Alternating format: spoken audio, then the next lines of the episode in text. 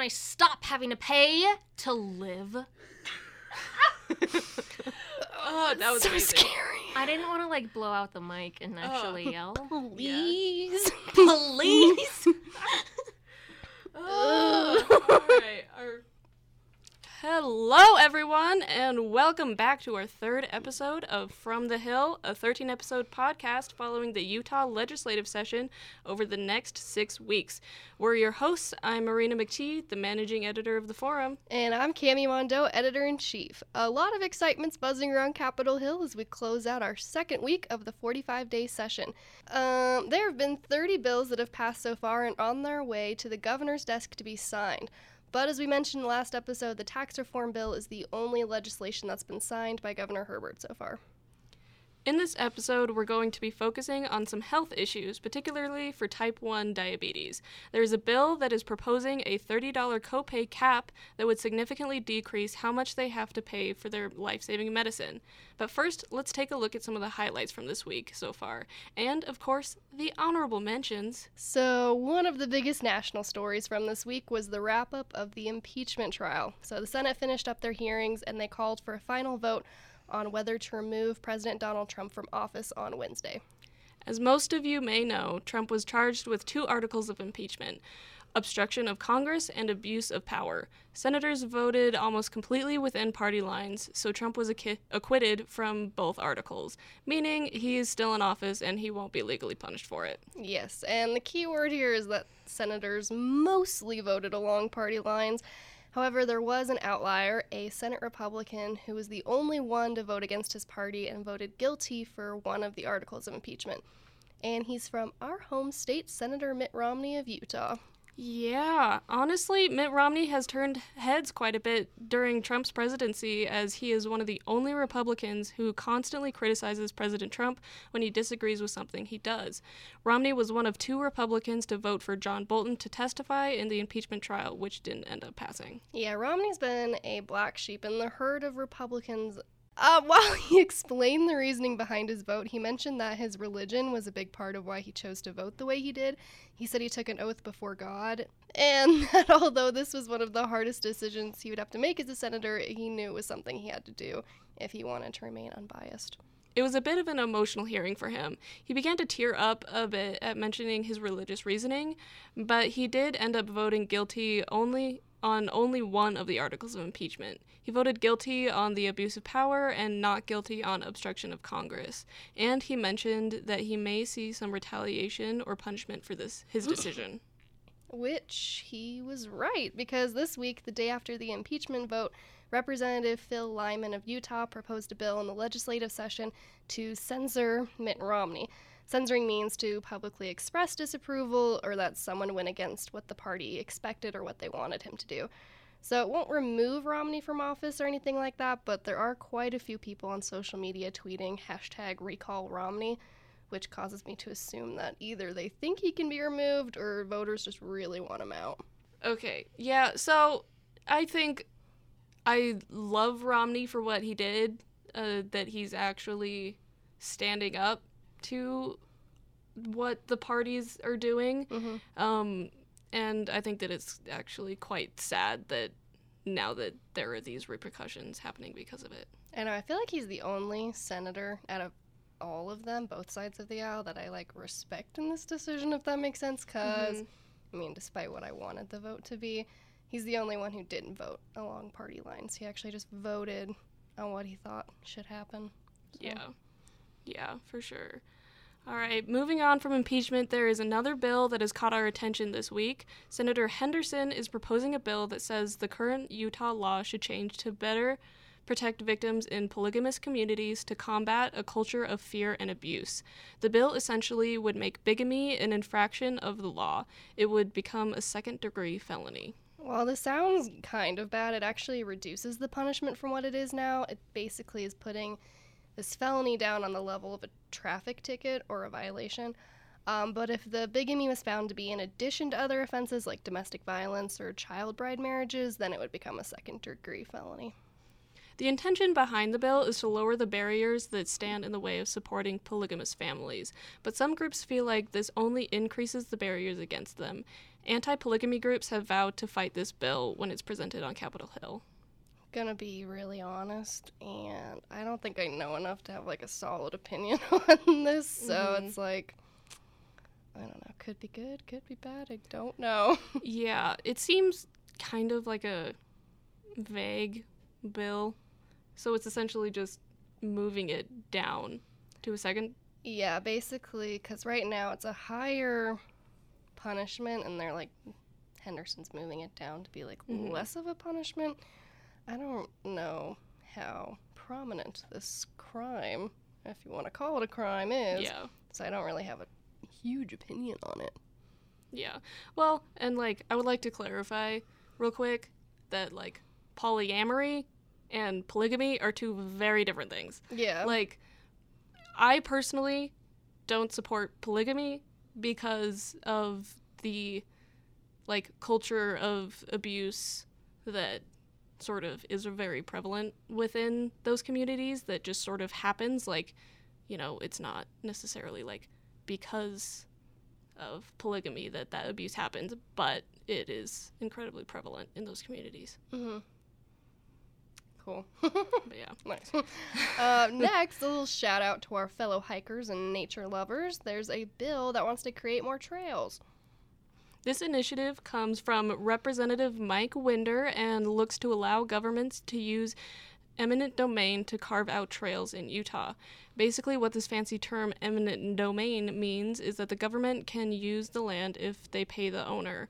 So, if they want to carve out some trail in someone's backyard, they just have to pay them back to do so. Yeah, this u- actually used to be a thing the government could do, but it was overturned in 2008 with another bill that was passed.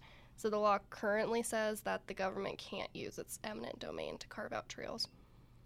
Winder wants to change this so the state can create what he calls a regionally s- significant trail system, which is a trail that goes through several different neighborhoods and cities. You see these already in Utah, like the Bonneville Shoreline Trail, which actually used to go through my old backyard all the way up into one of the canyons, so they are pretty large. Mm, yeah. It calls for using eminent domain to allow for creating a trail that is at least three feet in width and could be used for walking, jogging, biking, cross country skiing, horseback riding, or even motorized scooters. I think this is like honestly pretty sick because I think more trails, more party. You know what I'm saying? Mhm. That's a stupid thing to say, but I think it's fine. I mean, the trail takes up like what three feet of your entire yard. Like that's not a huge deal. And like I said, it was in my backyard, so Yeah, I think that more trails is also really good. Like it'll bring in more recreation. It will, um, and having trails tends to protect wildlife more because um, they're trying to uh, sustain the trails and like nothing else is going to happen there. Um, but also, just even though like this is a good bill, the phrase "eminent domain" makes me really nervous. It just I think is a really harsh term. no, yeah, it sounds scary. Yeah. Also, this might sound really counterintuitive, but I think it'd be cool if it would like keep people out of national parks because I think people are loving on them a little too much. Mm. And so our national parks are actually like deteriorating. So if we had Yeah. trails where you could still see cool stuff, but like stay out of the national parks, then I think that'd be cool too. Hmm Yeah, for sure. Let's move on to a few of our honorable mentions. Yes. First, we have a bill that would revise requirements on towing and signs that give warnings if a car will be towed or not. The move comes from Representative Cory Maloy. It basically says that you can't tow a car from private property unless certain requirements are met. There would allow some political divisions for agencies to enforce towing regulations, and there would need to be particular signs where parking is enforced by towing and more. It would also allow towing from property that doesn't have signs if there is significant notice uh, given 24 hours in advance, if there are valid claims as to why the property needs to be towed, and stuff like that.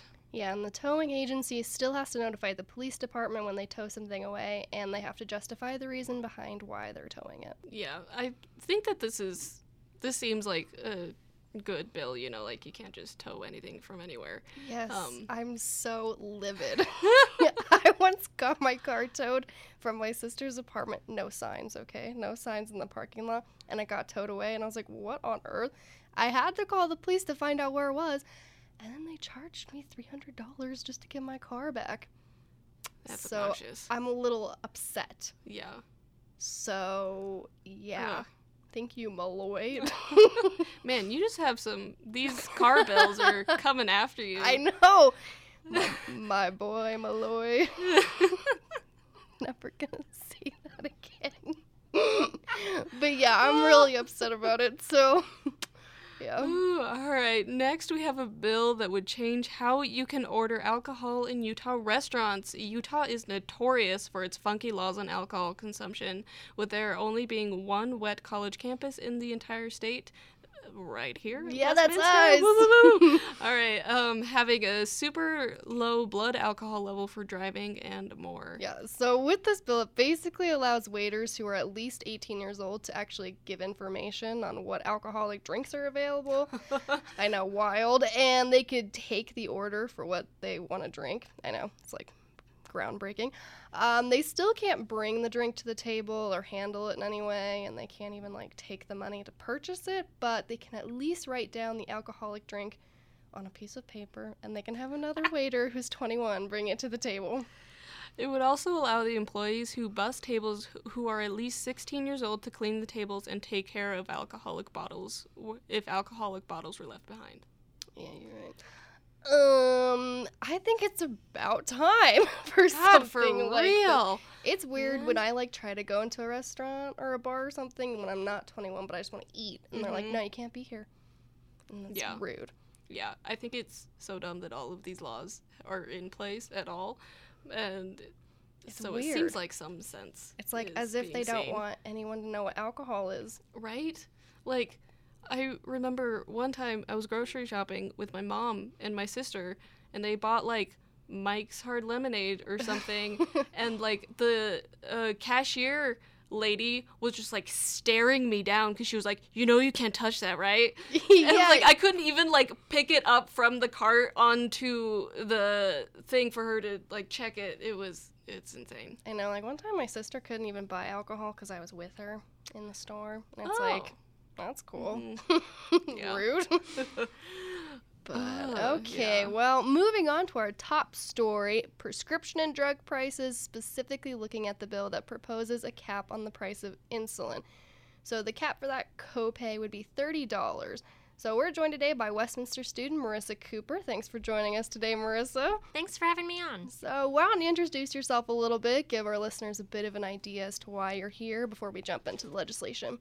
Yeah, for sure. Um, I'm Marissa Cooper, as Cami so nicely introduced me. I'm a junior here at Westminster, and I have been type 1 diabetic for the past five years.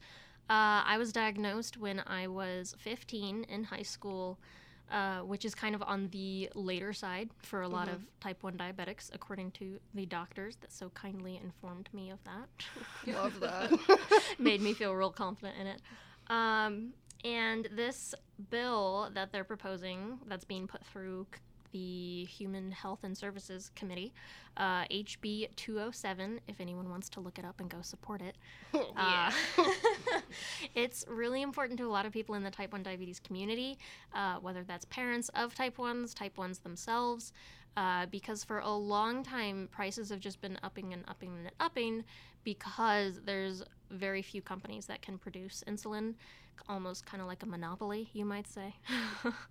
and um, so they just kind of price gouge each other back and forth for this this uh, hormone that is not optional for type 1 diabetics. It's you either take it or you die. So So anyway, so I'm here because it's a very important thing. Um I you know, I insulin's real important to me, keeps me alive. I'm here to support anything that will help other people stay alive with it. I'm also happy to educate uh, any Westminster students about type 1 diabetes. There's not a ton of general knowledge about it. I mean, I for sure, if I hadn't been diagnosed, I couldn't, I wouldn't have known what it was. So there's no need, need for anyone to feel bad about not knowing what it is. Yeah. All right. Perfect. Thank you for that. Um, and I just want to mention real quick that Marissa was a previous reporter for the forum. Yes. Um, yes, we love her work. She's Love you. amazing. We love her so much. Thanks. Um, all right. Well, looking at the legislation, we have a bill coming in from Representative Norm Thurston that would place a cap on the co-payment an, an insurance company can require for insulin. The bill would officially enact January 2021, which would kickstart a health benefit plan that provides coverage for insulin. Under this bill, the cost wouldn't exceed $30 per 30 day supply of insulin, regardless of the amount or type needed to fill the prescription. So Utahns from all over the state gathered at Capitol Hill yesterday, um, which was Thursday, to testify in front of the hearing committee to make their case as to why this should be passed. I mean, I know I had a coworker who was there, and he testified, and he's basically mentioning that these are not unique cases. There are so many people who are paying way too much for this medication that's not optional, as you said. So, Marissa, if you don't mind me asking, um, how much do you usually have to spend to get this medication? Uh, I'm actually really lucky in this sense, kind of contrary to the issue that a lot of people are mad about lately. Um, but since my family's military, we're on the military insurance plan, TRICARE. Um, so it's not as state by state as a lot of insurance companies are. So I'm actually already at just about $27, $28 a month for my Okay. insulin. Um, but I do know a lot of folks who are paying way more, and it's it's not good. Yeah, and I know that like you have to pay for the insulin, but there's also other medications that There's you have to pay for as well. Yeah, not necessarily medication, but the equipment, Right. um, even just the syringes to give yourself the insulin. A vial of insulin is no good if you don't have a syringe to use it. Good point. Um, so even just those are extra money. None of that comes with the insulin. Um, and nowadays, there's different kinds of equipment. Like I have an insulin pump and a continuous glucose monitor that reads my blood sugar every five minutes for me, so I don't have to prick my fingers as much. Those are the supplies that get really out of hand really quickly when it comes to financing. How do you, how much was the most that like you know someone has paid for insulin? Oh, good question. Um, you know, it's actually kind of funny. It's a little tough because, you know, we've all been raised on this. It's not polite to talk about money. yeah. Um, and especially in the diabetes world, it gets tough um, because you don't want to feel bad if someone's like, I am rationing my insulin and I have to uh, pay such and such amount. And I'm over here like, hey, I'm doing fine. Um, you know, it's that kind of guilt sometimes. But um, I know a gal who just over this past summer had to switch insurance companies as her husband lost his job. And that counts as being uninsured to her insurance companies, even though she got signed up according to their deadlines. Um, and she was rationing insulin and didn't have the supplies to make it through the summer.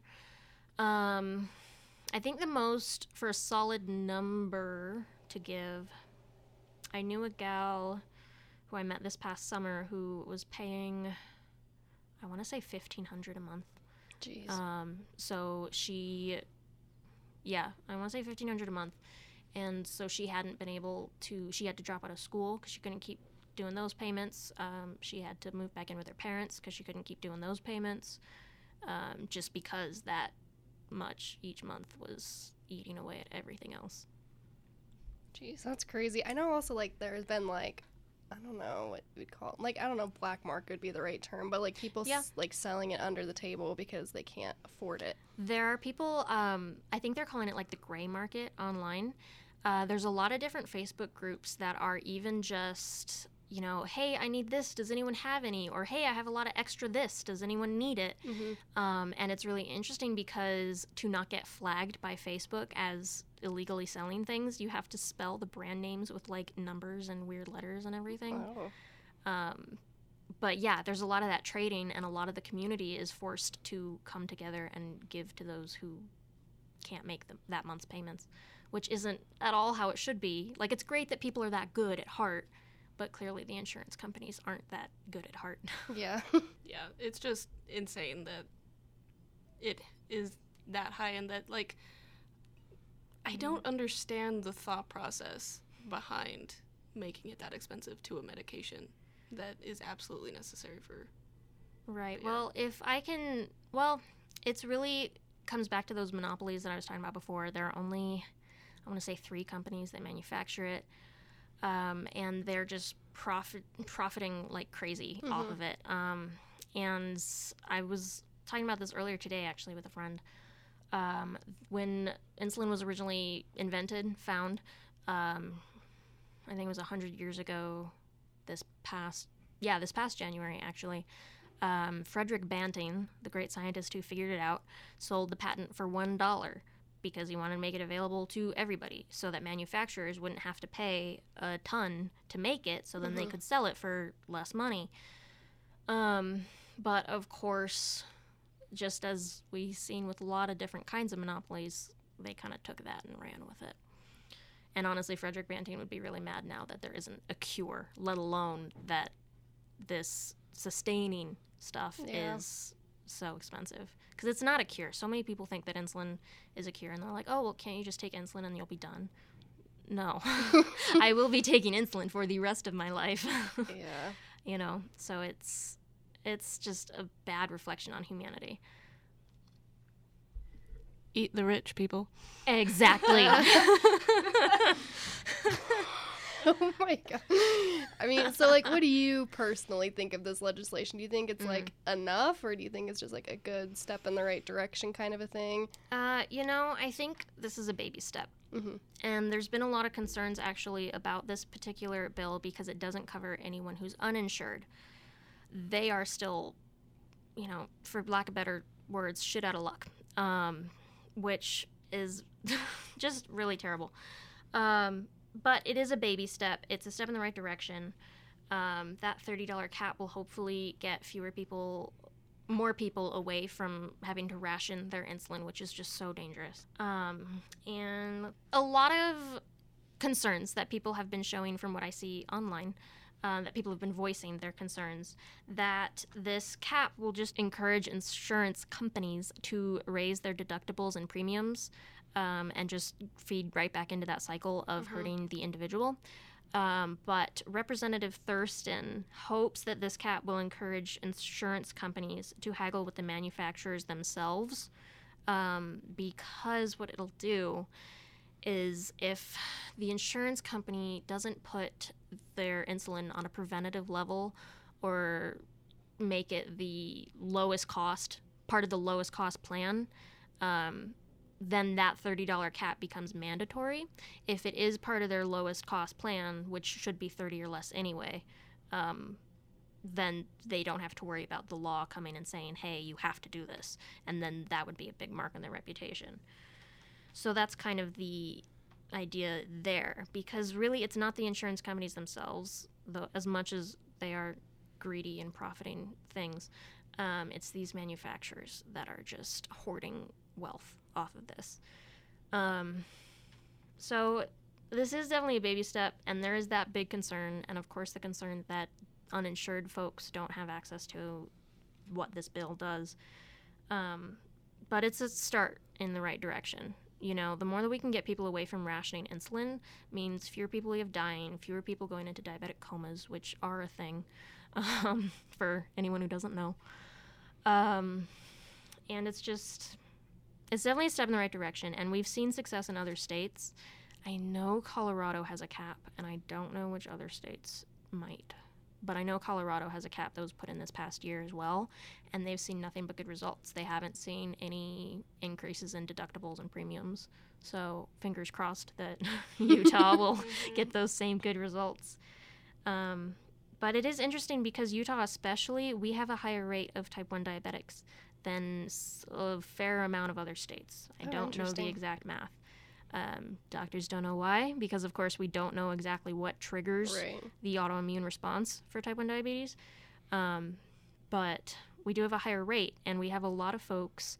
There are a lot. There's a wide variety of socioeconomic statuses here in Utah, and there are a lot of folks who just can't make those payments. I mean, it, when they're fifteen hundred dollars, two thousand dollars, no one can. That's ridiculous.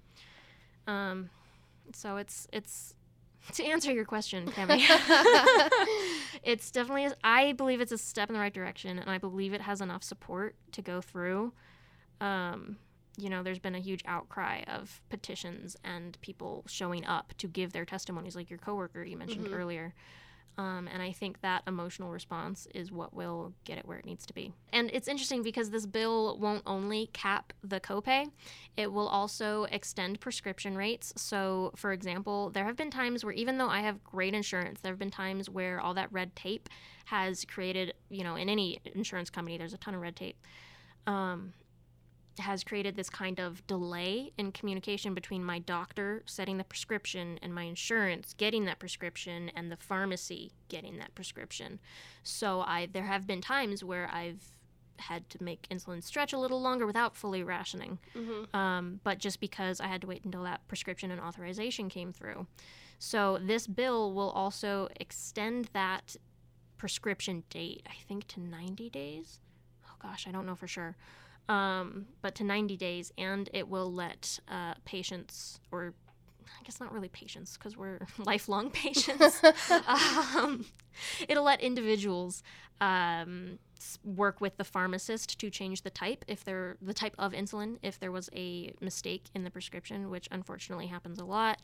Um, I know several people right now who are like, I've been using Novolog for the past 20 years, and all of a sudden they want me to try Humalog, which makes a big difference. I know that's like nonsense words to you guys I'm like, yeah. Yeah. but um, sometimes the type for whatever reason you know i'm not a biochemist i don't know why but for whatever reason sometimes the type makes a huge difference um, for the individual because diabetes is so different for everybody too um, so i think i'm pretty sure that's everything the bill covers the big parts that i can remember but um, i think there's also a lot if anyone is like looking into this bill and you don't know anything about type 1 diabetes um, you'll probably see a lot of arguments online people saying that you can well just buy walmart insulin because walmart does sell for like $20 a vial. Um, and the thing about walmart insulin is that it's a patent that's like 50 60 years old. Uh, so it's I the Walmart insulin is only ever prescribed for um, like pets that have diabetes because it's not this synthetic meant for humans thing. Um, so it's an entirely different thing. So it is technically usable, but you need a lot of extra training to not die while using it. And it doesn't come with that. And especially because typically the people that are forced to turn to the Walmart insulin are the ones who no longer have the insurance and no longer have those regular doctor's appointments.